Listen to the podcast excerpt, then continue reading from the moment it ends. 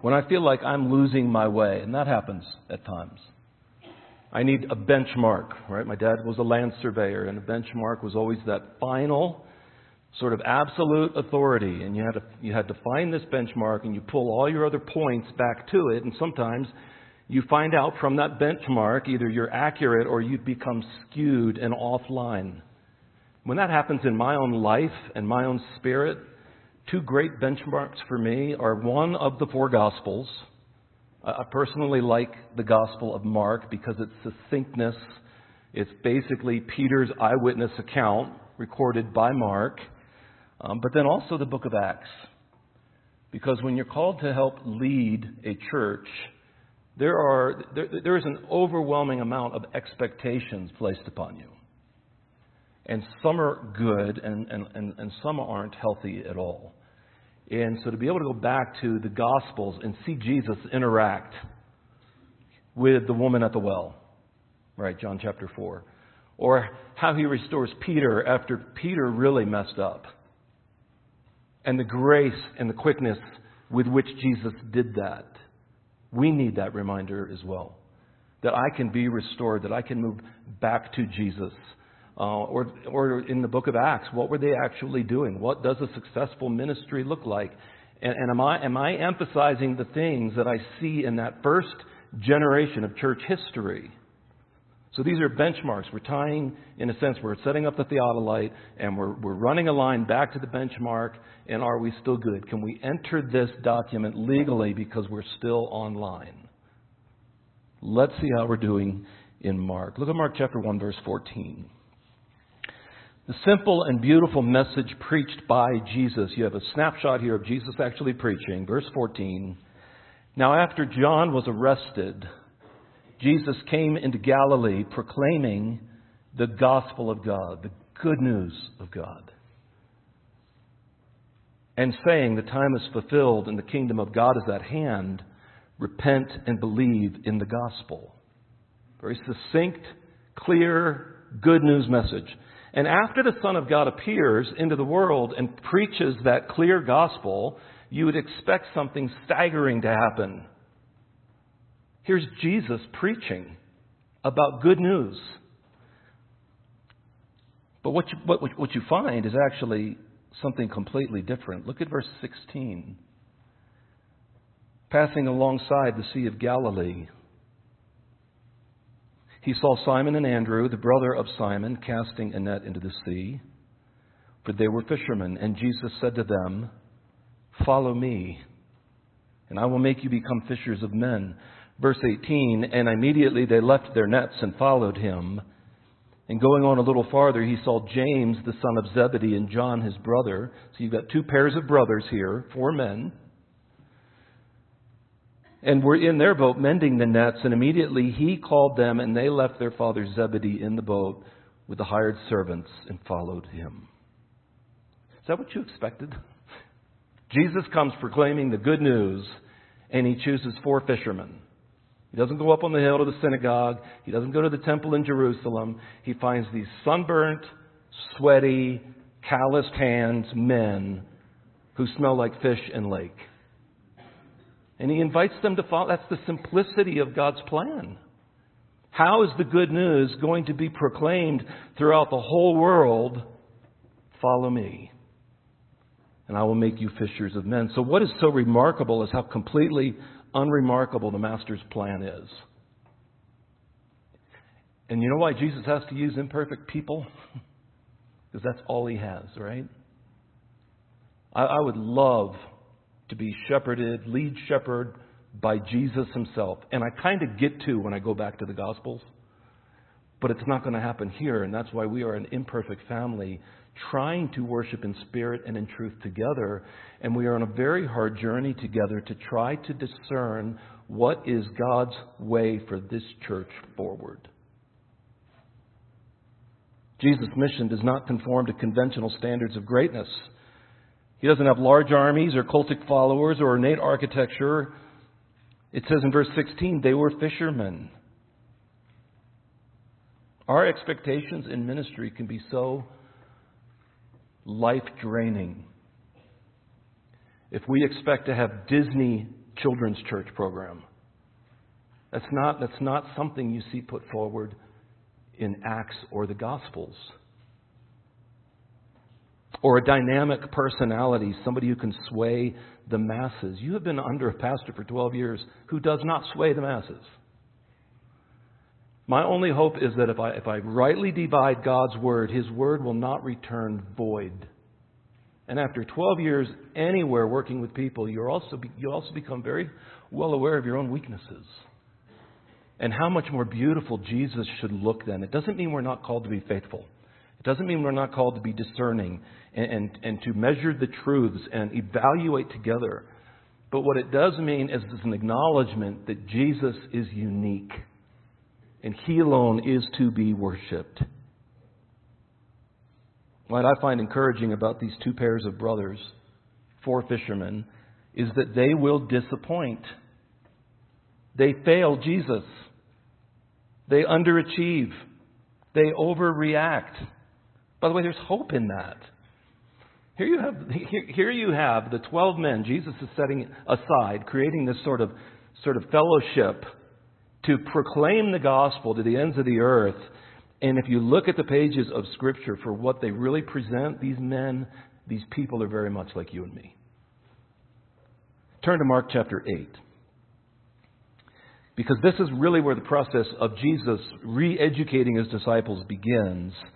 And it's where Jesus first announces, and this, this is the message. So when he's talking about the good news of God or the gospel of Jesus Christ, right, chapter 1, he's going to start to unfold what that looks like, the implications of that. Look at, look at Mark 8:31. And he began to teach them that the Son of Man must suffer many things and be rejected by the elders and the chief priests and the scribes and be killed and after three days rise again. This wasn't a trendy message It wasn't a popular message. It's not, it really wasn't even a message that was received uh, well at all. Do you remember who responded to that first announcement? It was Peter. And Peter does what? What does he tell Jesus? No, that's not the mission. Can you imagine correcting Jesus when he tells you what the mission is going to be? Like, I'm going to step in here and I'm going to correct the Son of God. That is not a good idea he rebukes Jesus, and, and it was done in front of the other disciples. So Jesus, in his authority, has to then rebuke Peter. And he says, very strong wording, get behind me what? Satan, because it was satanic thinking that suggests Jesus doesn't have to die. So that's the message from Mark 1 all the way to the re education. It is that the king has to die. Peter protests and rebukes. And then look at Mark chapter 9, verse 30. He gives a second announcement. And this is where we're sort of, sort of going to land this morning as we prepare to take the, the fellowship meal of communion together. And, and in both cases, the, the, first pronouncement and the second pronouncement, the disciples, much like you and me at times with God's church, respond by revealing how completely they have misunderstood the values of God's kingdom. Peter rebukes Jesus, No, Lord, not you. You don't have to die. It's the same thing Satan suggested in the wilderness, right? I can give you all the kingdoms of the world and you don't have to die for them. So now, now Peter is actually echoing satanic words from that wilderness confrontation, and he has to tell them a second time, No, I'm going, I'm going to die and rise again, and they don't get it. They totally miss the most important message that Jesus came to preach. So here, here, are, here are some things that run counterculture to our expectations. The king of the kingdom must die and rise from the dead. By the way, that, that gives us a picture of the heinousness of our sin and that the wages of sin is death. But secondly, this one, and this is also countercultural, the first must be last of all and servant of all. And then third, the kingdom is larger than our personal experience of it. Like right now, God is at work in countries where we can't even understand the language and among people that we will never meet this side of eternity. God's kingdom is bigger than our personal experience of it. So look at Mark chapter 9, verse 30. The king must die and rise from the dead. Here's the second pronouncement, and I, and I want you to I want you to look with anticipation in how the disciples respond. They went on from there and passed through Galilee. Now it's interesting. Jesus, for some reason, now desires anonymity. And he did not want anyone to know, for he was teaching his disciples, saying to them, here it is, the second pronouncement. The Son of Man is going to be delivered into the hands of men, and they will kill him. And when he is killed, after three days, he will rise. Look at verse 32. But they did not understand the saying. How is that possible?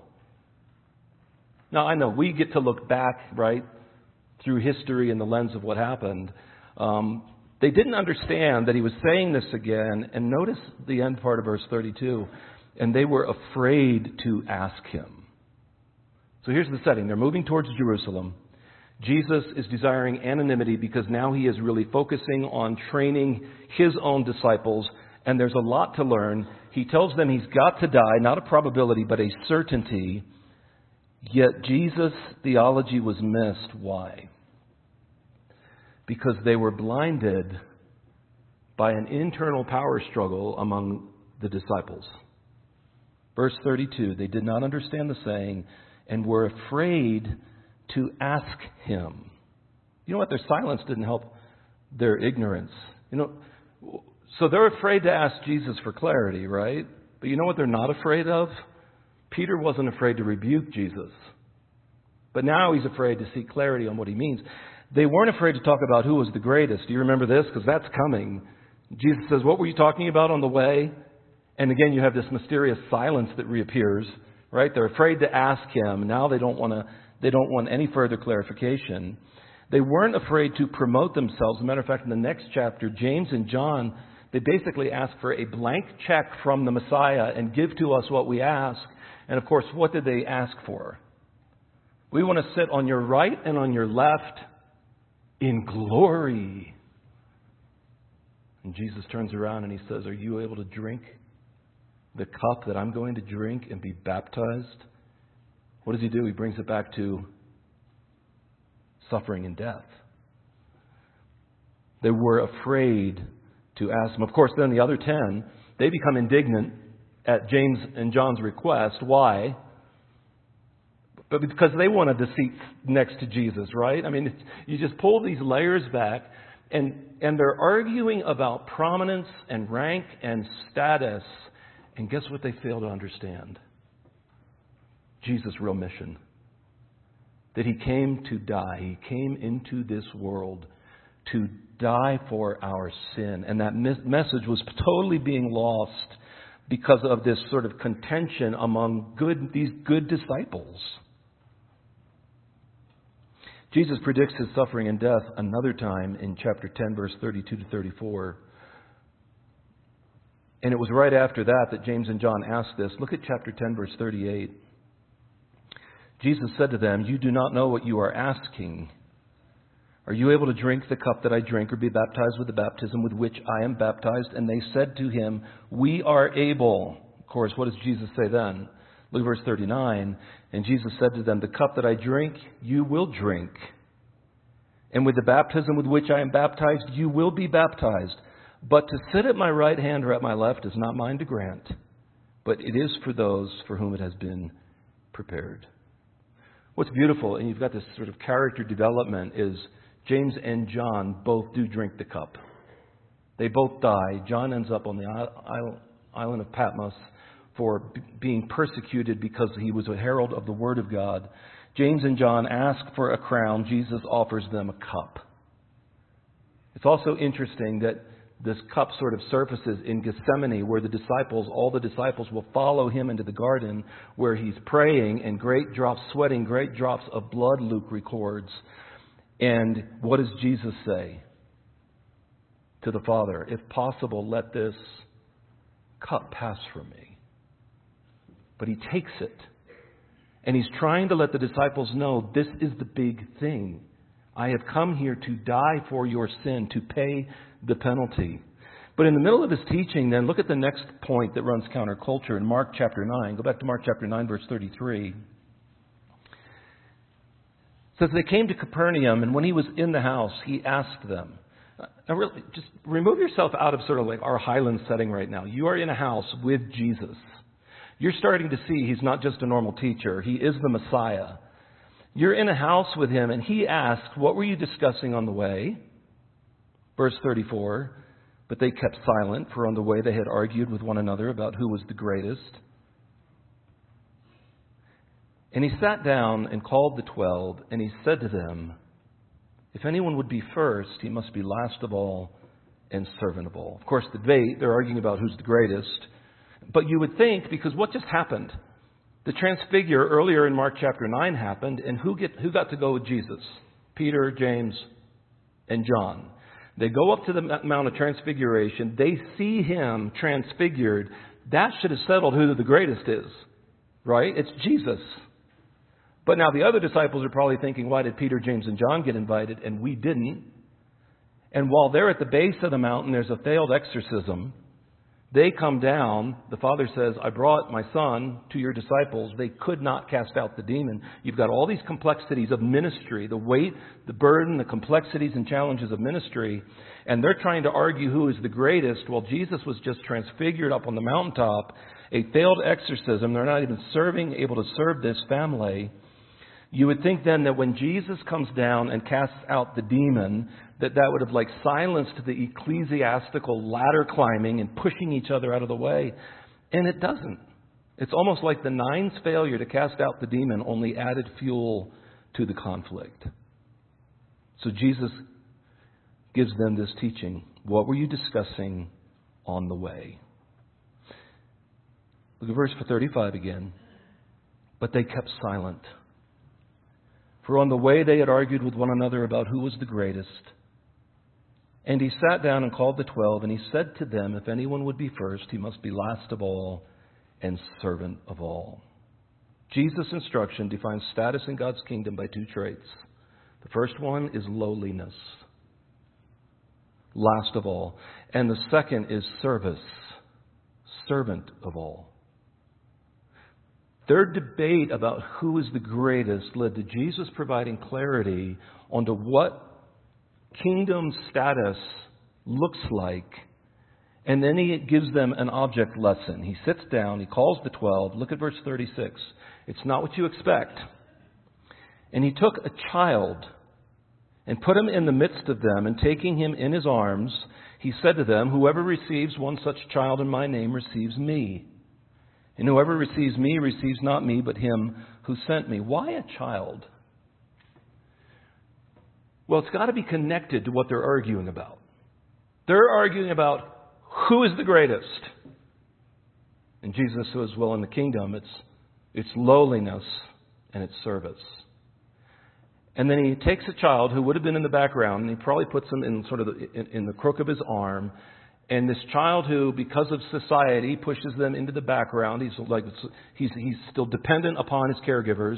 He doesn't have any status. He's got no accomplishments. He's a child, and Jesus accepts him and moves this child that had been in the background and puts him right in the center of these twelve men who were just arguing about who was better.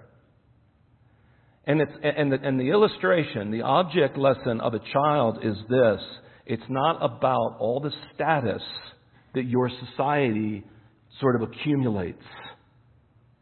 It's about completely depending on Jesus Christ. It's a lesson on status. Matter of fact, he'll actually connect this to salvation in Matthew, where Jesus says in Matthew 18:3, "Truly I say to you, unless you turn and become like children, you will never enter the kingdom of heaven." As long as I'm resting in my status or my accomplishments, or somehow I think I can add to my salvation, or I can gain entrance into the kingdom of heaven by something that I have done, I'm going to miss it. My pride is going to cause me to miss the kingdom. And so Jesus takes this child and he says, If you receive him, you've received me. Why would we receive that child? We don't even know his name. His name isn't given. We don't know his family. That's the point. We know absolutely nothing about him and we're going to receive him. Why? Because Jesus received them, and he puts them in their midst. It is the child's seeming littleness and unimportance that is so striking. So, three things in this narrative that sort of run countercultural. The king of the kingdom must die and rise from the dead. And, and that message will become muddled if we start getting into sort of what the disciples did in sort of these rivalries and these discussions that are like we're, we don't even we don't even understand what Jesus is saying now. What does he mean? Go to Jerusalem and die? And or, well, let's not even ask him. The first must be last of all and servant of all. And the kingdom is larger than our personal experience of it. That's the last point. Let's look at that. Because the next section highlights the disciples' failure to receive those whom they might naturally reject, the child of the previous lesson. So then look at verse 38 of Mark chapter 9. John said to him, Teacher, we saw someone casting out demons in your name, and we tried to stop him because he was not following us. But Jesus said, Do not stop him. For no one who does a mighty work in my name will be able to soon afterwards speak evil of me. For the one who is not against us is for us. For truly I say to you, whoever gives you a cup of water to drink because you belong to Christ will by no means lose his reward. I like what R.T. France in his commentary says about this. He said, The effect of this pericope is to encourage a welcoming openness on the part of Jesus' disciples, which is in stark contrast to the protective exclusiveness more often associated with religious groups, not least within Christian tradition. What was the danger? I mean, if, you're tracking with the narrative, what was the danger?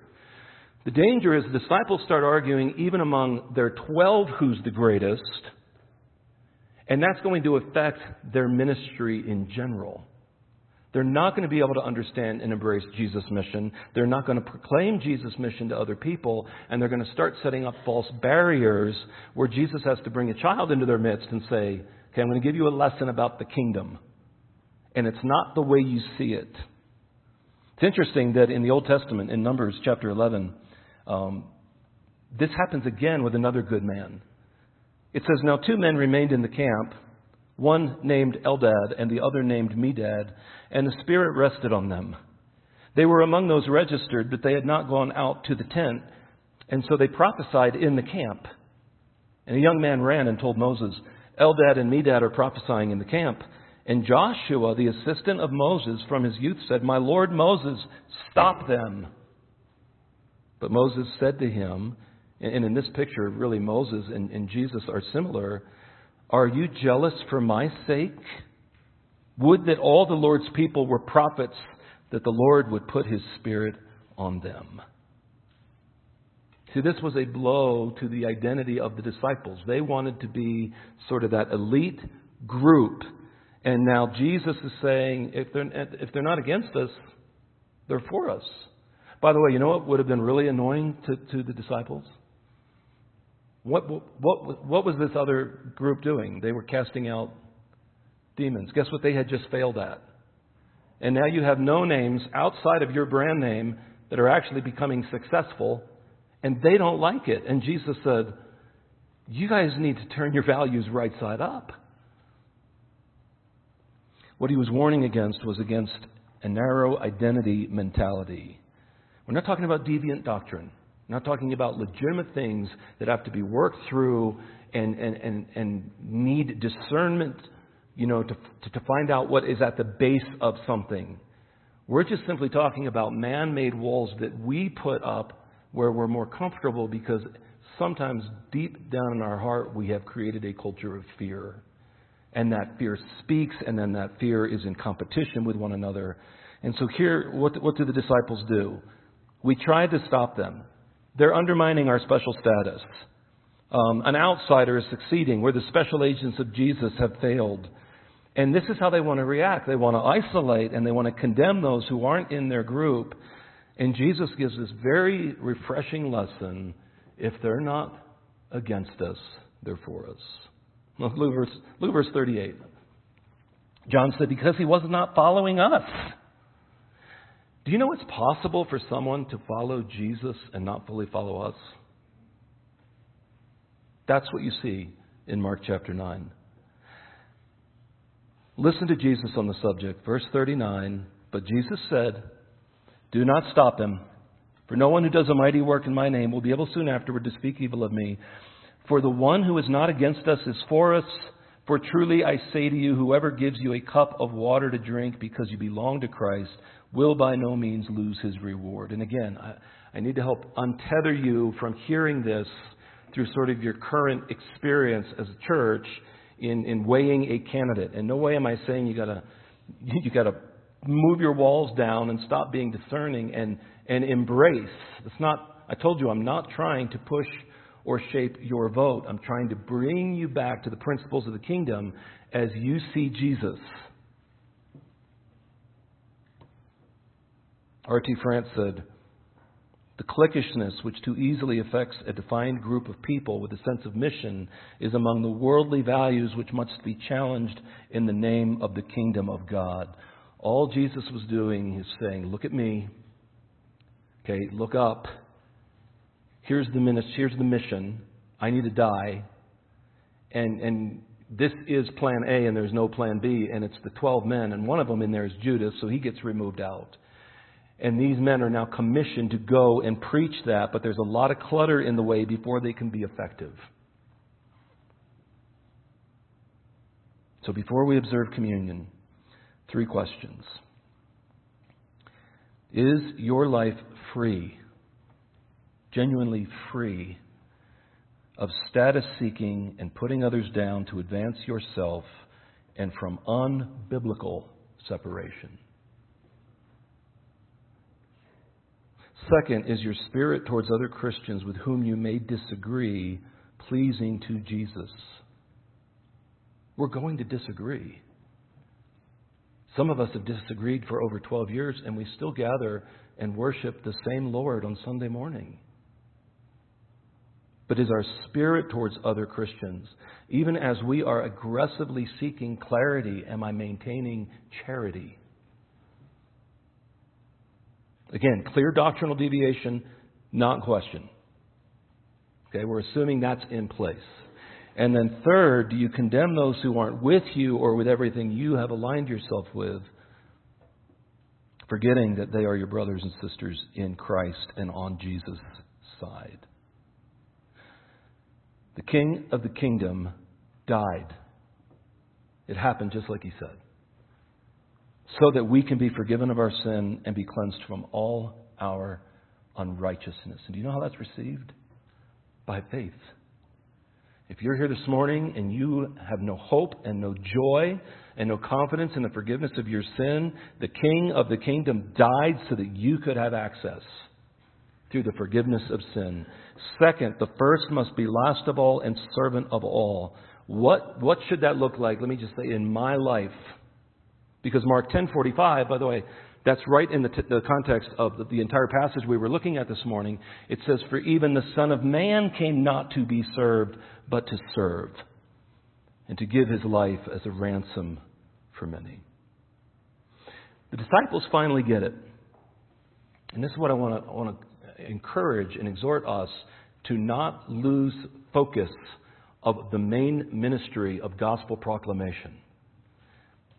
Because what you see then is you see Peter and you see some of these other men preaching in the book of Acts, and they're covering 104 geographical places, 113 different people, 26 different sermons, 60 instances of witnessing, and those people are starting churches, and that's just the first generation of church history. But that would have never happened had Jesus not re educated his disciples to accept the values of the kingdom in meekness and humility and last of all and servant of all.